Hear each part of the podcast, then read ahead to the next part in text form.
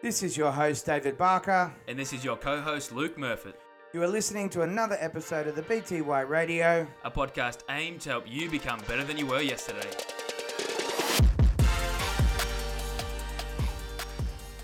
We're recording. Um, episode 18 or 19, I think. We've got Pay On, um, or the, the powerlifting physio, or the, the owner of PB Physio. Um, so I think David and myself have been following you for, I think I've been following you for a little bit now. And just because I think we both kind of started in that kind of powerlifting um, kind of world. And I, I guess even what we do now is very, um, I guess the powerlifting or the barbell movements are, you know, the foundation to a lot of CrossFit movements. Um, and you seem to have, you know, a, a decent kind of uh, reach within that field.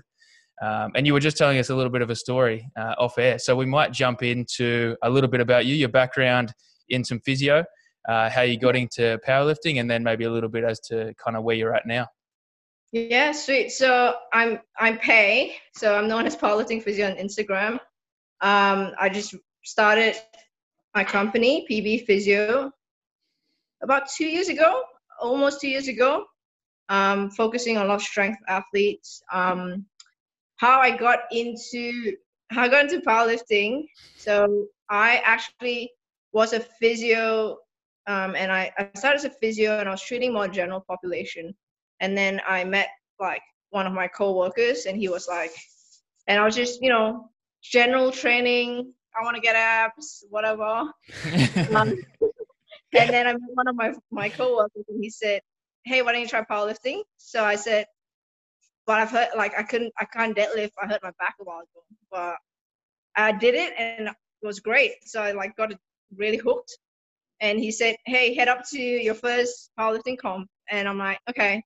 Um, and at first, I didn't really want to head up to a powerlifting comp because like I used I was uh used to have like performance anxiety. So I didn't really like going in front of people.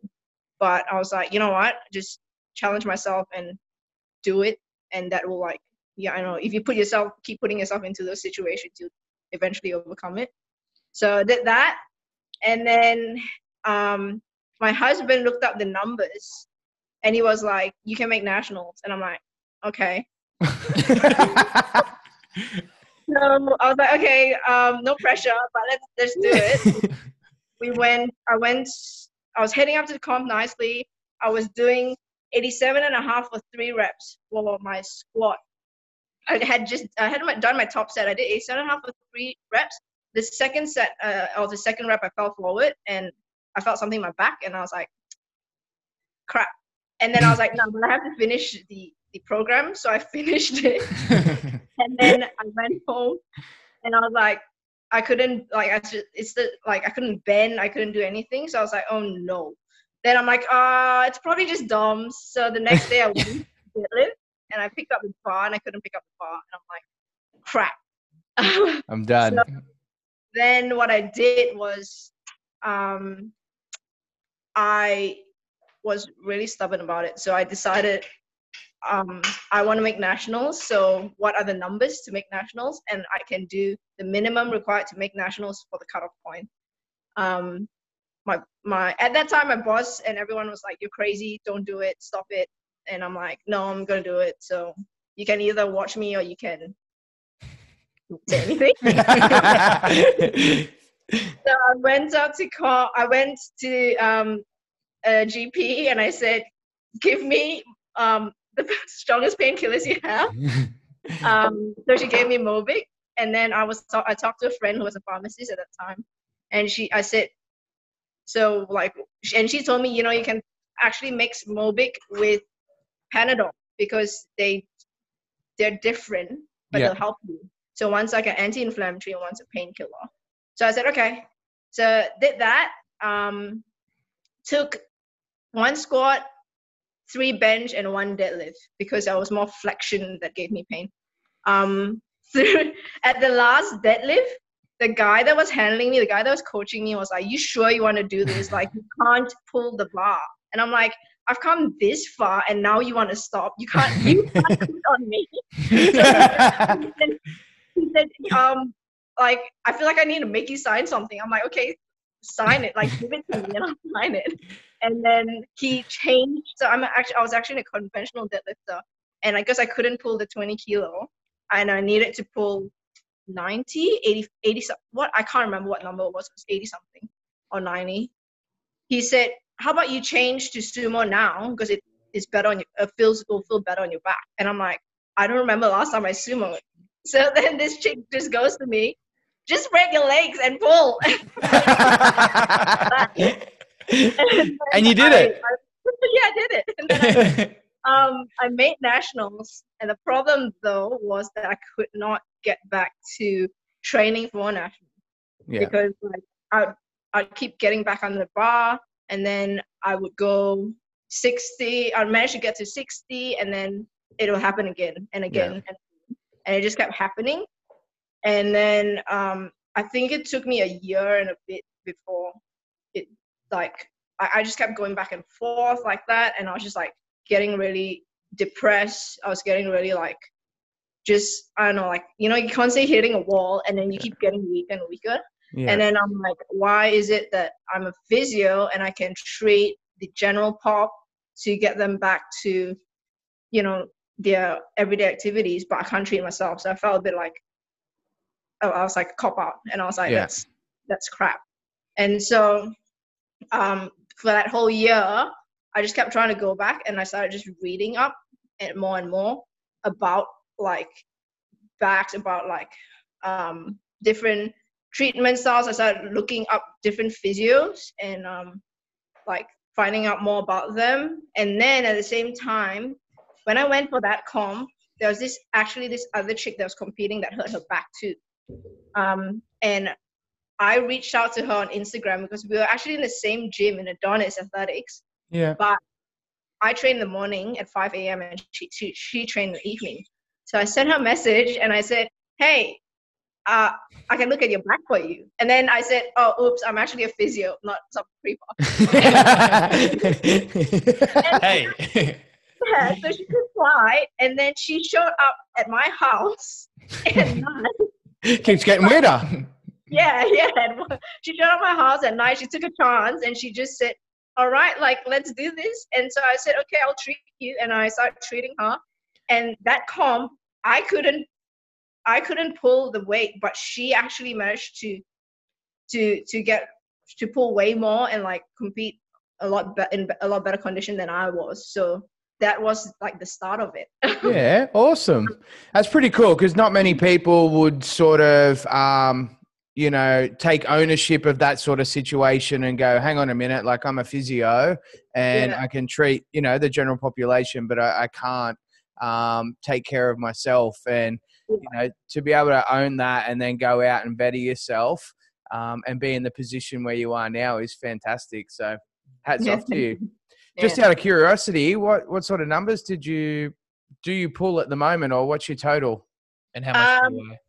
So at nationals in October last year, I did a 97 and a half squat, a 65 bench. Um, that was the record at the moment at that time. I think someone's just beat someone's beaten it.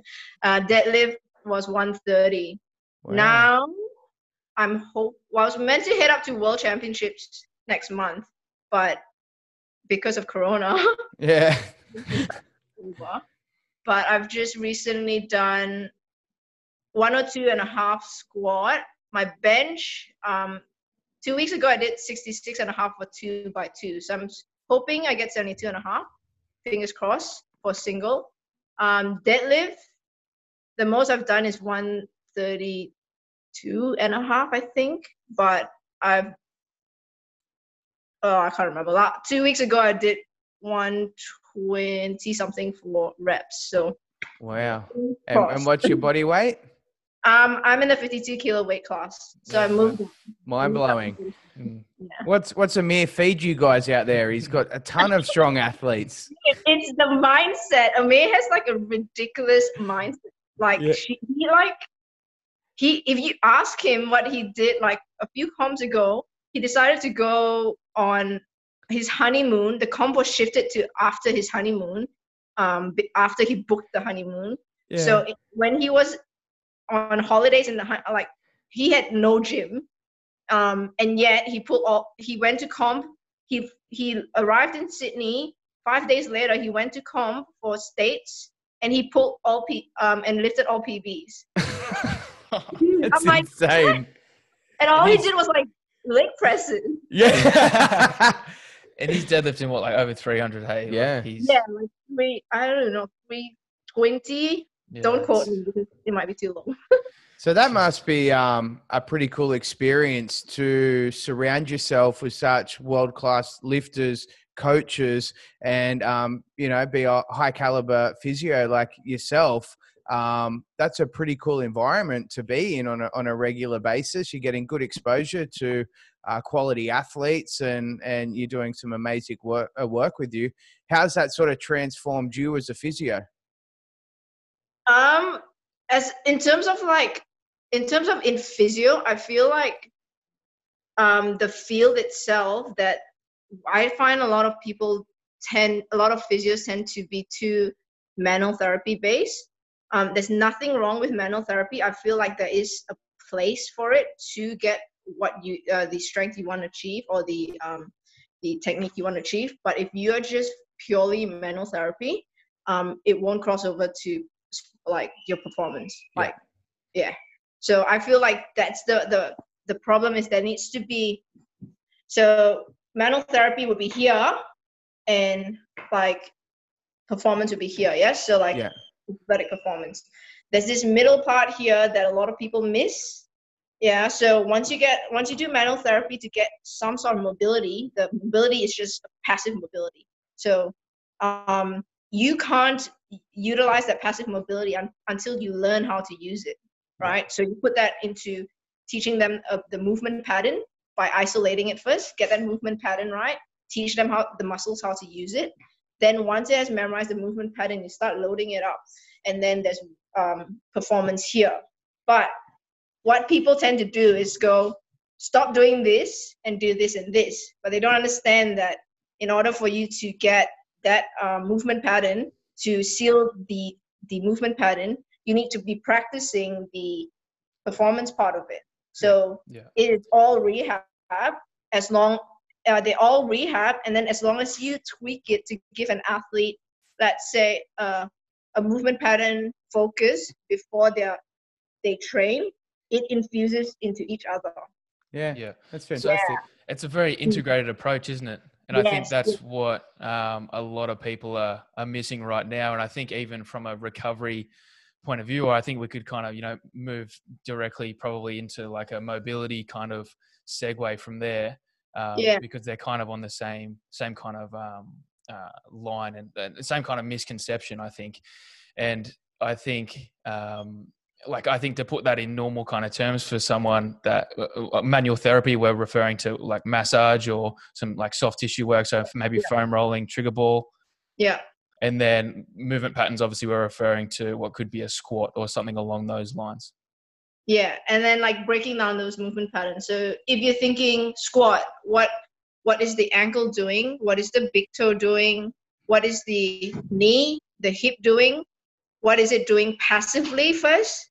What is doing? Uh, more, and most of uh, you can assess it passively as a physio, but most importantly, what is is it doing actively? If you have that passive uh, passive movement, that does not mean you have that active mobility or that active control.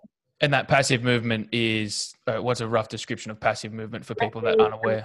movement if i'm going to test uh, uh oh this perfect if i'm going to test like a knee to wall people love this test Yeah, if i'm going to test the knee to wall and the uh, most people say 10 centimeter 10 centimeters of knee to wall is enough for a squat.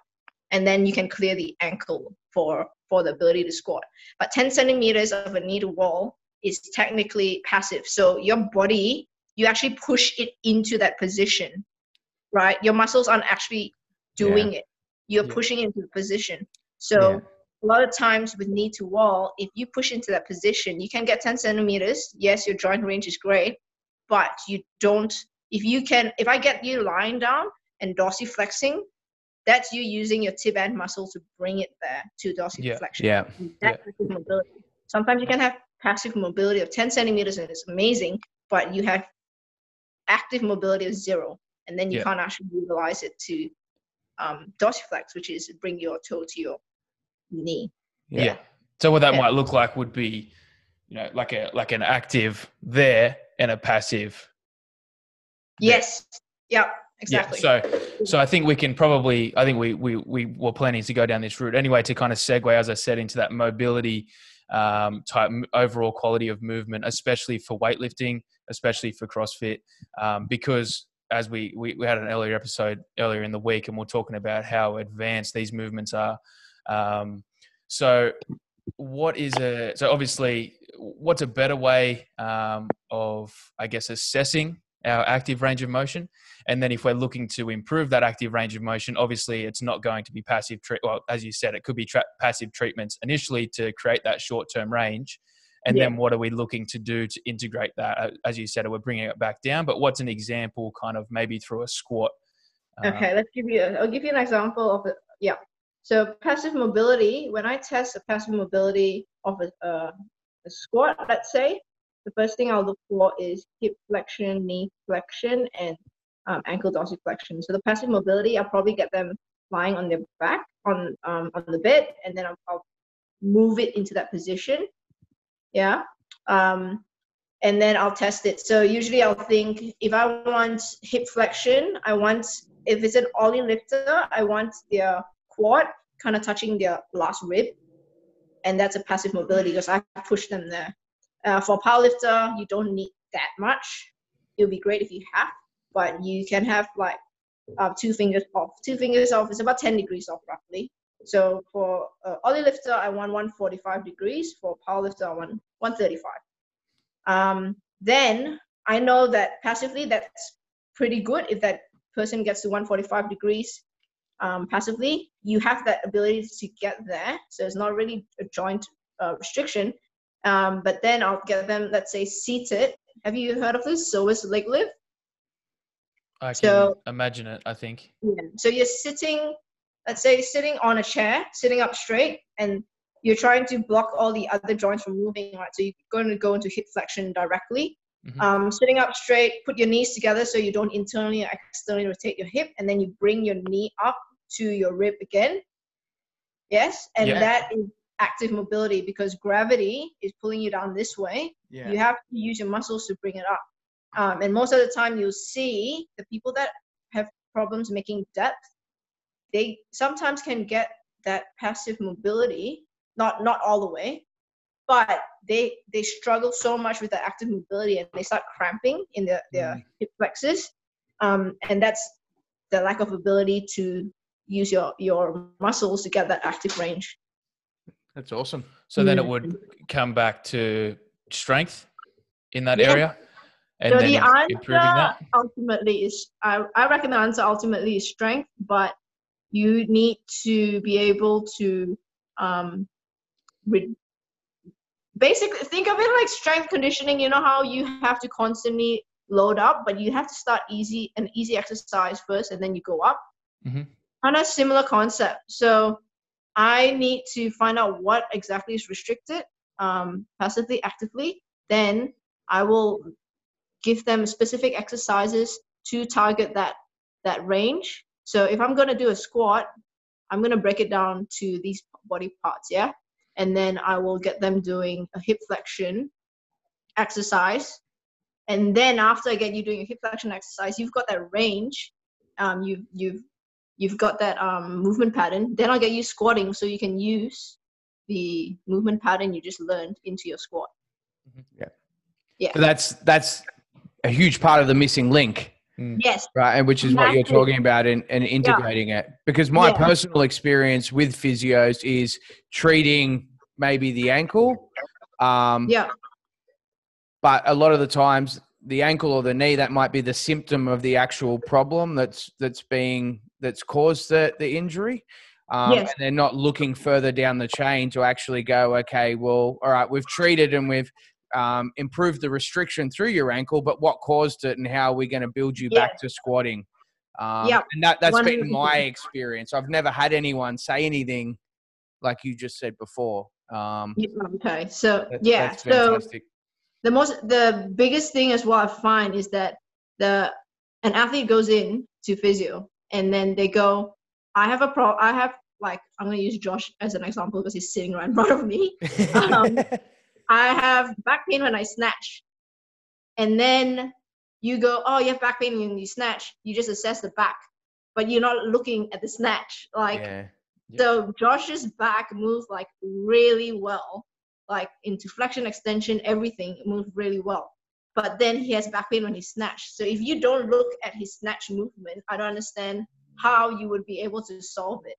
Yeah. Um, so then what I did was when I looked at him snatch, he snatched like I, I made him snatch in the clinic. So I advi- like I'll put I'll put a note when everyone has an appointment, bring your lifting gear in because you're gonna lift in front of me. Yeah. Um, he came in and he snatched, and I realized that when he was snatching, he was so in weightlifting, everything is about chest up and looking straight, like lats tight, yeah.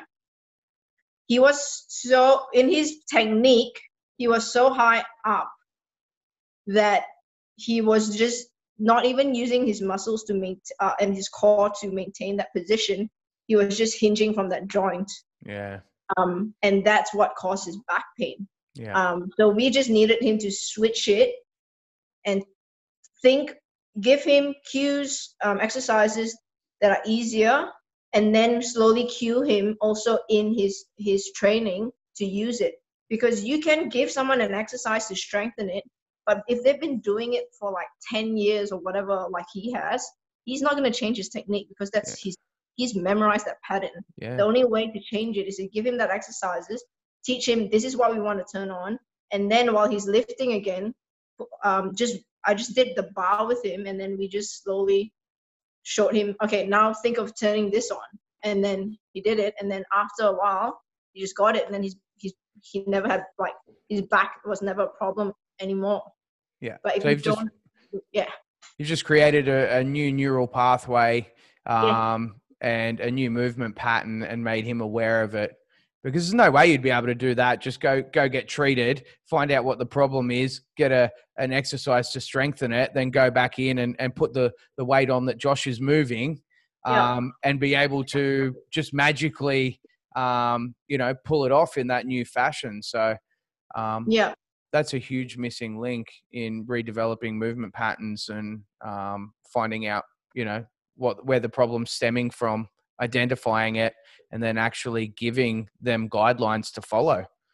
Um, yes. Yeah. So what an interesting thing is that people don't so people don't think it actually um, shows an effect immediately. So a lot of physios tend to be like um, i'll assess and then i will just give these core exercises and then um, i'll tell them to stop training and in four weeks time then i can get them training but yeah. it actually works so well like it can it has an effect an immediate effect if you target the right muscle for them to go from i will get them lifting and then they'll have pain i'll give them a manual therapy exercise and that that cue and the next thing you know they're lifting the same weight without pain and it can be it's not the bar it can be like let's say 120 with 60 kilos with pain, they can go up to like 140 without pain when they use to have pain in that session,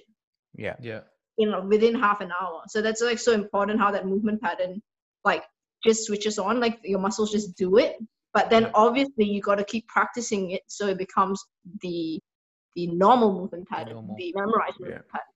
Yeah. Yeah. S- So But we might we Mm. might use that to move into pain. I know you kind of alluded to it then, um, but I think a lot of people experience some kind of pain, um, whether it be a little niggle or something a little bit more serious. And the first kind of reaction or the first a bit of advice is to stop doing pretty much everything that they're doing, um, Yeah. especially what caused that pain. Um, so just generally, like in in just principles, how would you go about kind of recommending people? Um, to I guess that whole continuum of pain and when to really hold back, when to stop doing everything. Is there a time to stop doing every, everything? How often would you tell someone to just stop doing everything and just rest? Um, and when are the times if, if it's more likely to ease back into some um, some smaller, less intense weight? Okay. So usually when they come in, it's also a personality thing. Like I'll look at the person's personality too. Um, some is like as you talk to them and you assess them, you start you'll start knowing the people that just will um, go and keep going and keep going regardless of the pain. Mhm. Um, but then there's also those that are fearful. So pain, pain is like such a complex topic. yeah. Um, it, oh man, yeah. So when I when we when I what what I tell the physios when I um, train them up is that I'm like pain is quite physical and mental at the same time. Um, when you're when you're rehabbing someone, you need to train both the physical and mental aspect at the same time.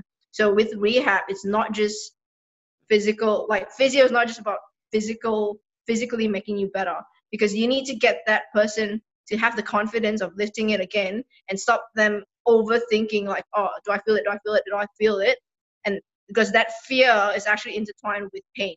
So if you um, read like at a, uh, what's it Lorimer Mo- Moseley he talks about it a lot about pain being a perception of danger. Mhm. um, and if you re- reduce that danger and that physical uh, aspect gets better and you reduce that danger then they both recover um, at the same time. If you rehab them physically but not mentally you will never be able to to properly rehab them Yeah. um so oh man. So the i guess the answer to the question is bas- i'll look at them. If i'll give them a general guideline. If it's like a like really um some really elite level athletes just like keep going and keep going even though it hurts. And Yeah. most of the time when you're heading up to comp there is some some sort of pain or some sort of discomfort. Uh, i'll give them a general guideline of staying under four out of ten pain. Um, and de- it depends on the situation. If they're heading up to comp and they want something um, i will i will let them know. You will have some pain. You're heading up to comp. What how do we how do we reduce it so that you can still perform? And they they make the decision as well. Yeah. most of the time though i want them com- like completely pain free by pain free i mean not like pain free to perform the movement most of the time if you know you're heading out to comp you're going to be feeling really like just sore Yeah. and there's, what's the difference between sore and pain and how what how much can you handle as well Mhm. yeah Yeah, Yeah. I think that was yeah answered it really well, and I think that again is something that people don't really speak about in terms of rehab either. That whole mental side of thing, which is quite a holistic kind of approach, and it's embodying a lot more than just the physical treatment, um, which I think is super interesting as well. I think that's just where a lot of people kind of is that is that what you see as well? Like a lot of people have that outdated model. Yes, one, yeah, because I just, it's not you some like you need to treat the athlete as like a person versus a, a body part. Yeah, yeah. And I think again, going back to my experiences, um, the body wasn't treated as a whole; it was treated as parts in isolation. in isolation. So they were just looking at my ankle. They weren't actually looking at what how tight my hips were, or how, t- how tight my thoracic spine was, or uh, what my actual squat looked like. And hey, Yeah. may, maybe that was the reason why there was so much torque or pressure on your, your ankle or, or, or your knee. Um, Yeah. So yeah, I, I really like that. I guess is like Luke said though. Is there any sort of point where you go, okay, uh, enough is enough. Stop, stop moving altogether. So like Josh with his lower back pain, you might have backed the load off, but there was there ever a point where you said, okay, you got to stop lifting? yeah, I guess um, like how often is that? that yeah, and occur? how often would that occur? Um, ve- like I rarely ever stop someone um from doing it, um, unless it's so okay, right? Um, unless it's like going on and it it won't get better. yeah, yeah that's when I need to be like, okay, it's not getting better. It's affecting the performance, um, Mm-hmm. and it, it will keep impacting the performance. You need to pull it down. Yeah. It's it's it's a harder question only because it needs to be like very tailored to the person. Yeah. yeah, Um, Yeah. I like if I give a straight answer like, uh, the general pop, I'd say three out of 10, under three out of ten. Yeah. Yeah. You know, um, but um, it re- it depends on like their competition. It depends on. For me, I'll if they're not getting better and it's getting worse and worse and it's still not getting better after two, two, three weeks, I'll start pulling their weight down. Yeah. Um, yeah, and I'm like, guess- okay, yeah. you need to you need to change that because that's not going to help you get better. It's getting it's getting worse. That we need to like pull it back all the way down. Yeah, I, I guess yeah. I guess the answer that I was looking for there is it's rare.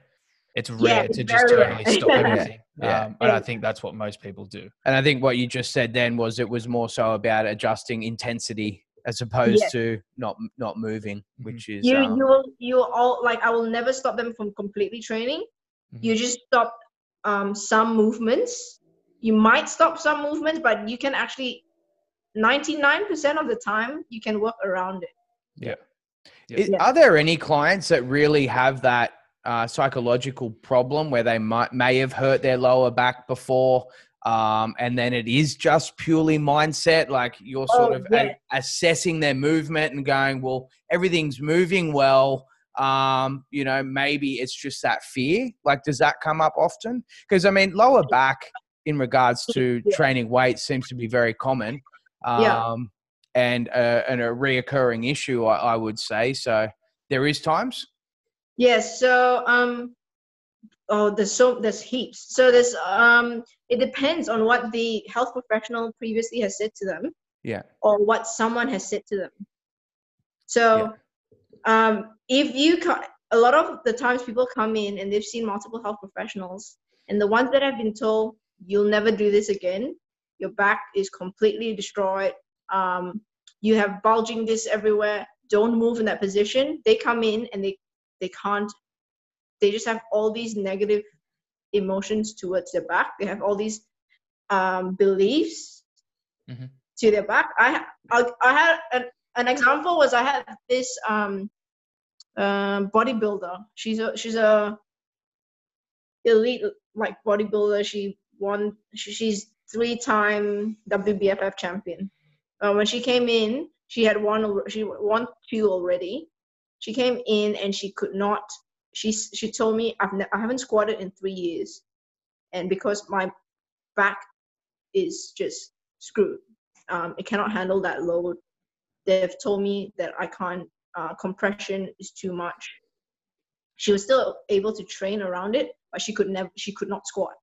Um, and so I said to her, like, okay, so just when I start talking to her, you start picking out things that they say that are that allude to the fact that oh my gosh, this person is it's more mental than anything. Um, and sometimes you can it could have been a, a physical factor, but now it's settled. But because they're so fearful, they can't get past it. So I had to, I spent a lot of time just slowly introducing to her to a movement.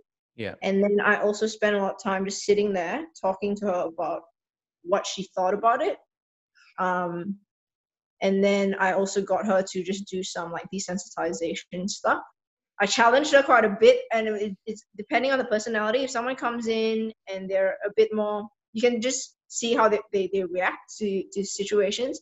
And I knew that I could challenge her a bit, so I did. I challenged her and I said, um, she was trying to pick up a bag off the floor, and then she got someone else to do it. And I said, why can't you pick it up?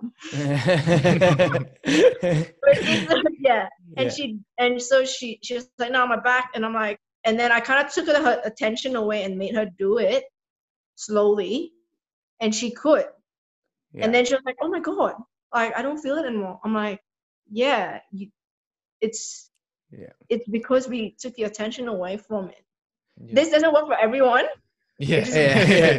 Well, someone's embedded a hell of a lot of fear in her mind about Yeah. a, a movement being dangerous. And Yeah. Um when we come and see And- people that are specialized in that field, like we, you know, we, we trust we trust you guys. So when yes, when that people tell you that's that's why it's so important in what you say to someone. Like if you say to someone uh, as a health professional, they've come to you for help as a health professional. So obviously they think that you know, like usually when you go to a professional, you think, oh yeah, you know, you must know a lot. yeah, And if you say something like, no, your back is completely screwed, that puts a lot of fear into that person. Yeah. Um, she was able to squat after an hour and a half.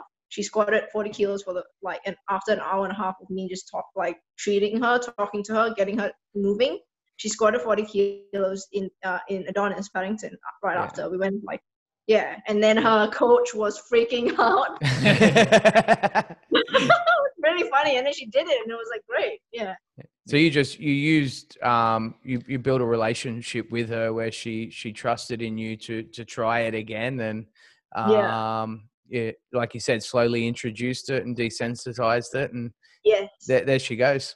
That's cool. Yeah. Talking about backs, I think Luke's got a Yeah, I think we might kind of uh, move into some common misconceptions, uh, myths, and just some general questions uh, that myself and David had. So you work a lot with uh, the powerlifting um, scene, and I Yeah. think eh, over the last couple of years, I think the deadlift is the, is one of the ones that people think, uh, as you kind of alluded to before, are bad for your back, um, and I think it's one of the ones that people butcher quite a lot. I think I've noticed. Um, I don't know if anyone else has, but over the last couple of years, it's been almost progressive in people pulling uh, and deadlifting with a flex spine. So Yeah. I know this is a bit of a can of worms, but when is that um, necessary? Do we have to start with some amount of flexion first to mitigate the flexion, you know, um, throughout the lift, um, or is it a case of just neutral spine as much as we can, or is it a case of if it's moving um, through ranges in the in the spine? I know that's a massive question and a can of worms, but in general, in, in general principles, where do you kind of stand, and where do you is that one of the things that you see a lot with people kind of uh, with back pain and stuff like that? Yeah. So with the deadlift, um, I would yes, neutral spine is quite nice to see, um, but but neutral spine, people think there are positions that you can never be in, and that's I feel that's a big misconception because I think any position, although it looks bad, can be trained. So it's just a matter of your capacity, the the capacity the athlete can handle, um, and if it's trained, like let's say like round back deadlifts, um, if you pull the bar with a a more low spine, a more flex spine, but you're able to maintain that that that position throughout the lift, that is not an issue. If you pull the bar with a flex spine and then while in the in the moment of the lift when you're lifting it flexes more or the other way around it changes that's that's more of an issue Okay.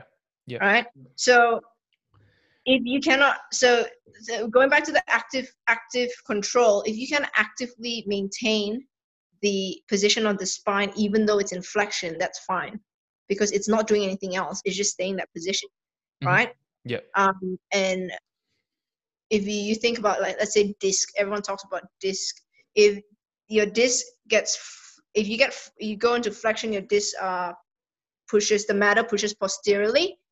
But if you are in flexion and you're not moving from flexion but you're deadlifting then the disc just stays in the same spot so that doesn't really affect it Okay. So I guess one of the most common things you would see, I haven't seen too many people deadlift with a flex back and and and then see more flexion throughout the movement, but you might see someone set up with a neutral spine and as they do that initial pull from the ground, then it starts to move into flexion.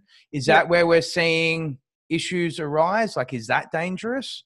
So when you go in from neutral and then you flex, yes, that's a problem. But mm-hmm. a lot of times also you you I don't know, it's a very small thing to see in terms of after they pull, it changes very slightly, and that's a problem too. Okay. And Yeah. what about starting in like a hyperextended position and then moving to like a neutral position? Because I know that's common as well.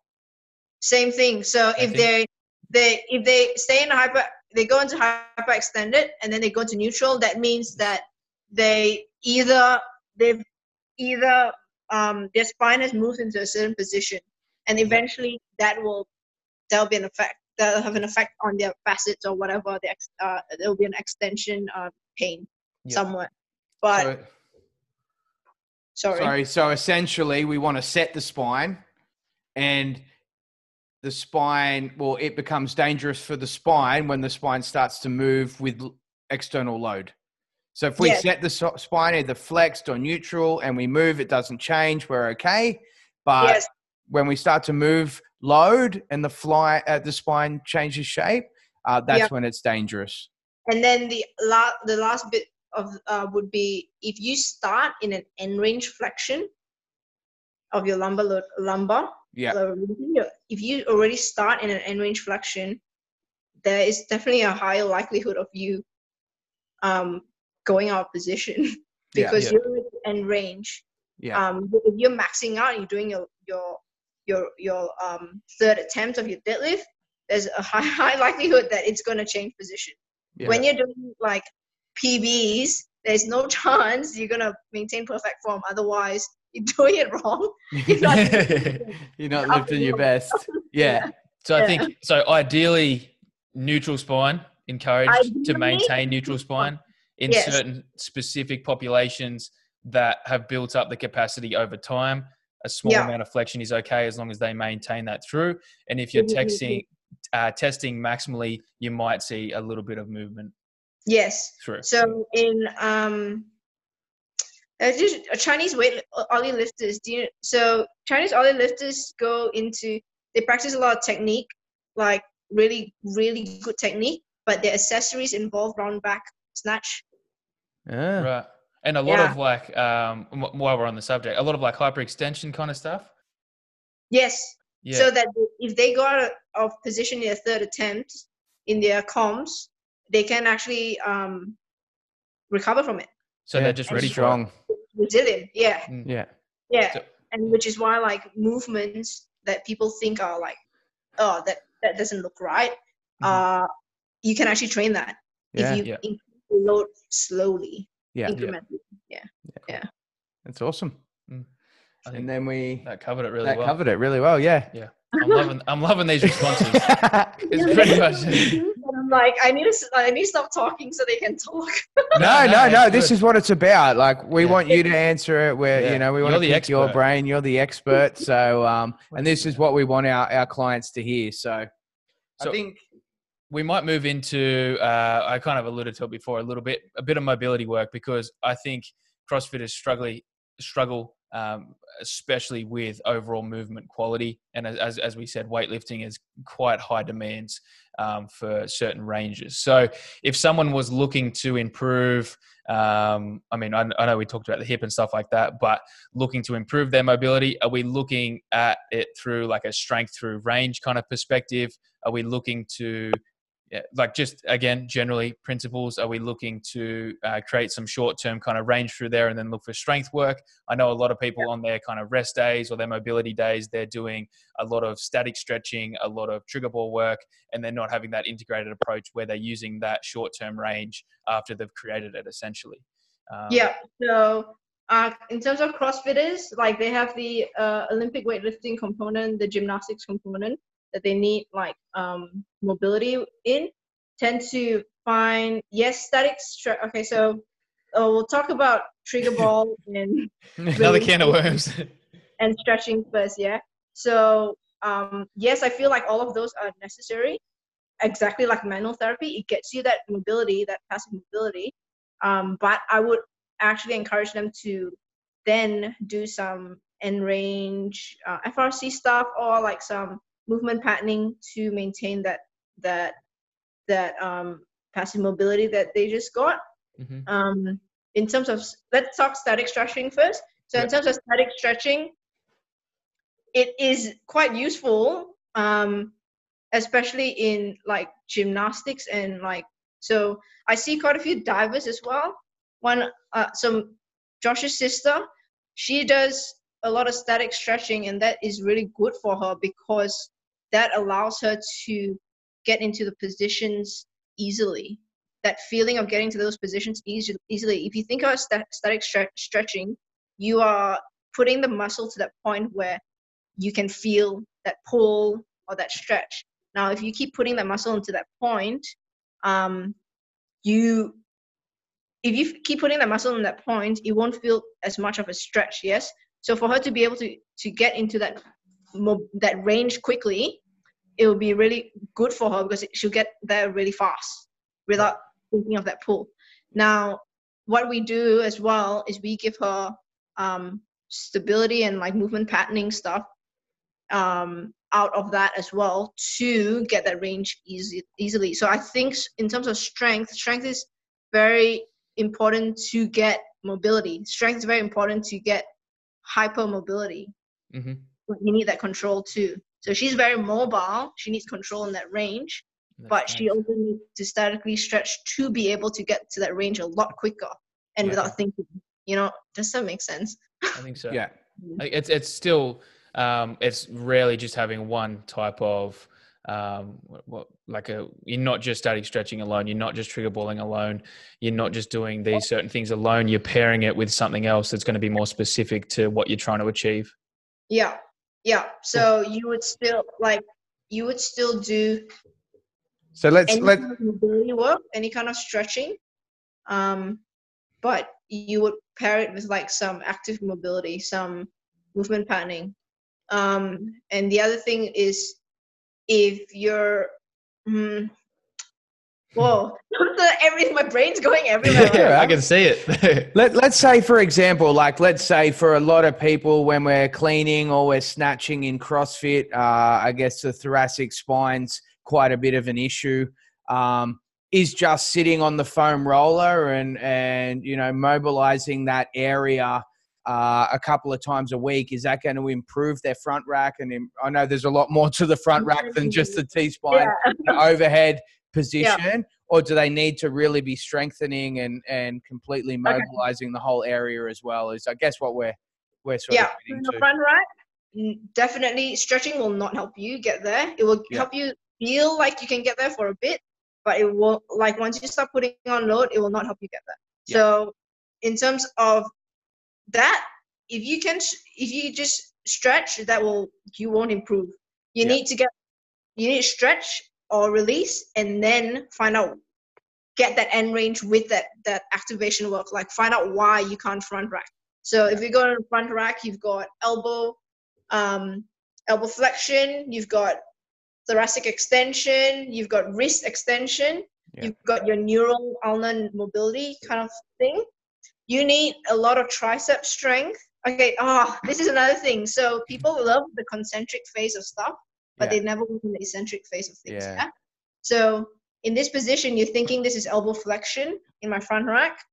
This is also eccentric elbow extension. yeah So I need my tricep to be strong enough in a lengthened position to be able to get there. If my triceps are weak, Mhm. I have no chance of getting my tricep lengthened eccentrically to get to that position.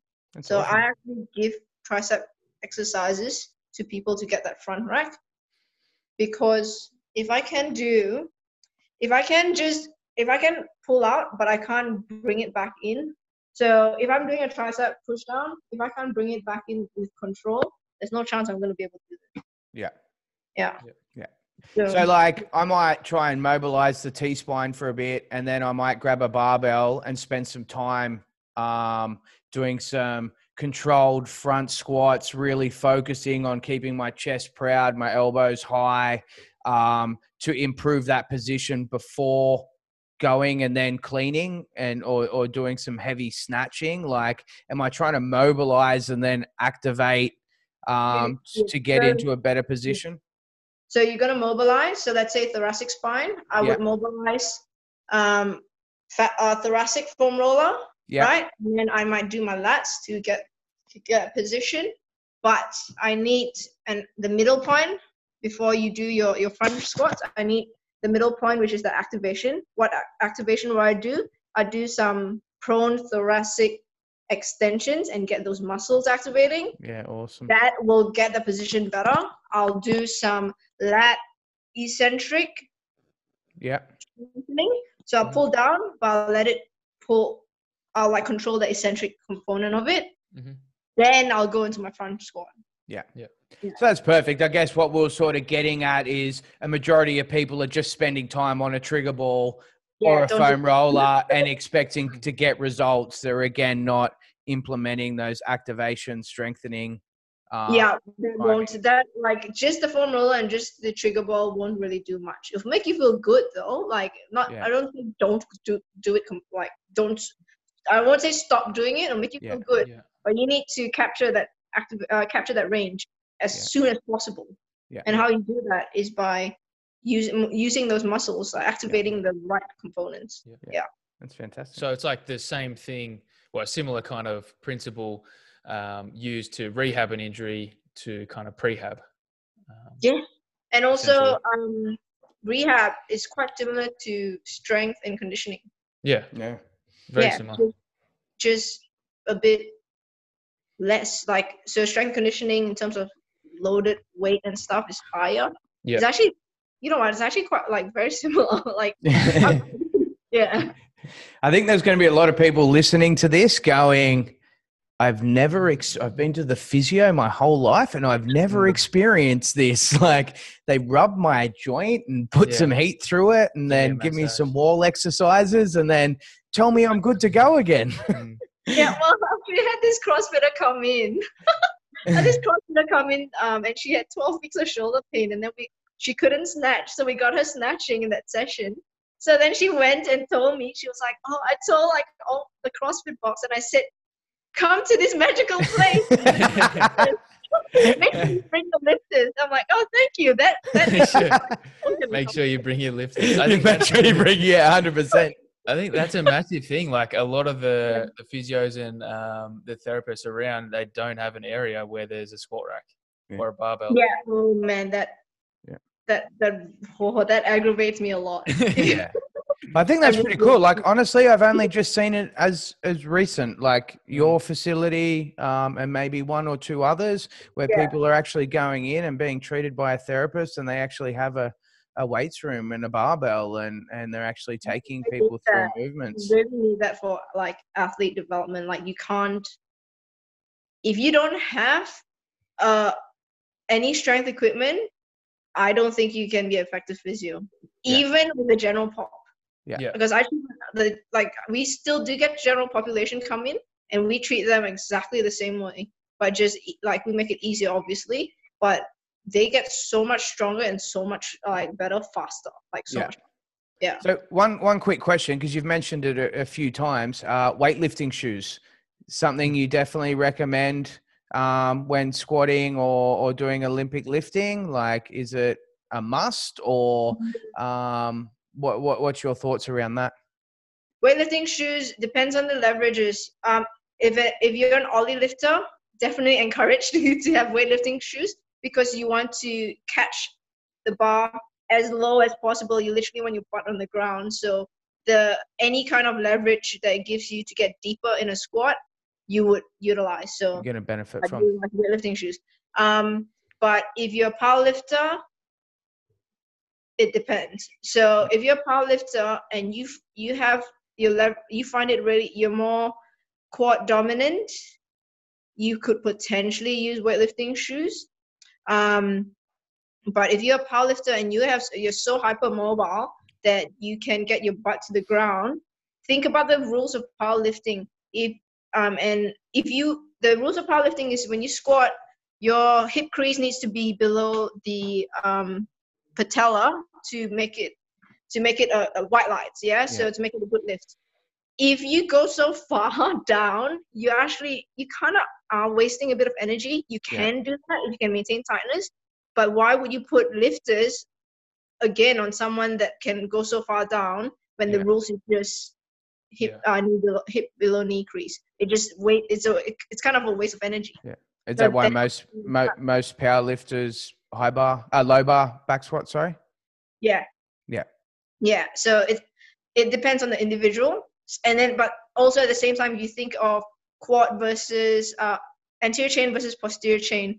If you are quite quad dominant, potentially you'd put some um, heels on so that you can use your push with your toes and use those quads to get get you standing up. If Yeah. you are a lot more posterior chain dominant, then you would use flats because you want to utilize your heel push. Yeah. Okay. to stand up. Yeah. Yeah. Yeah. Mm.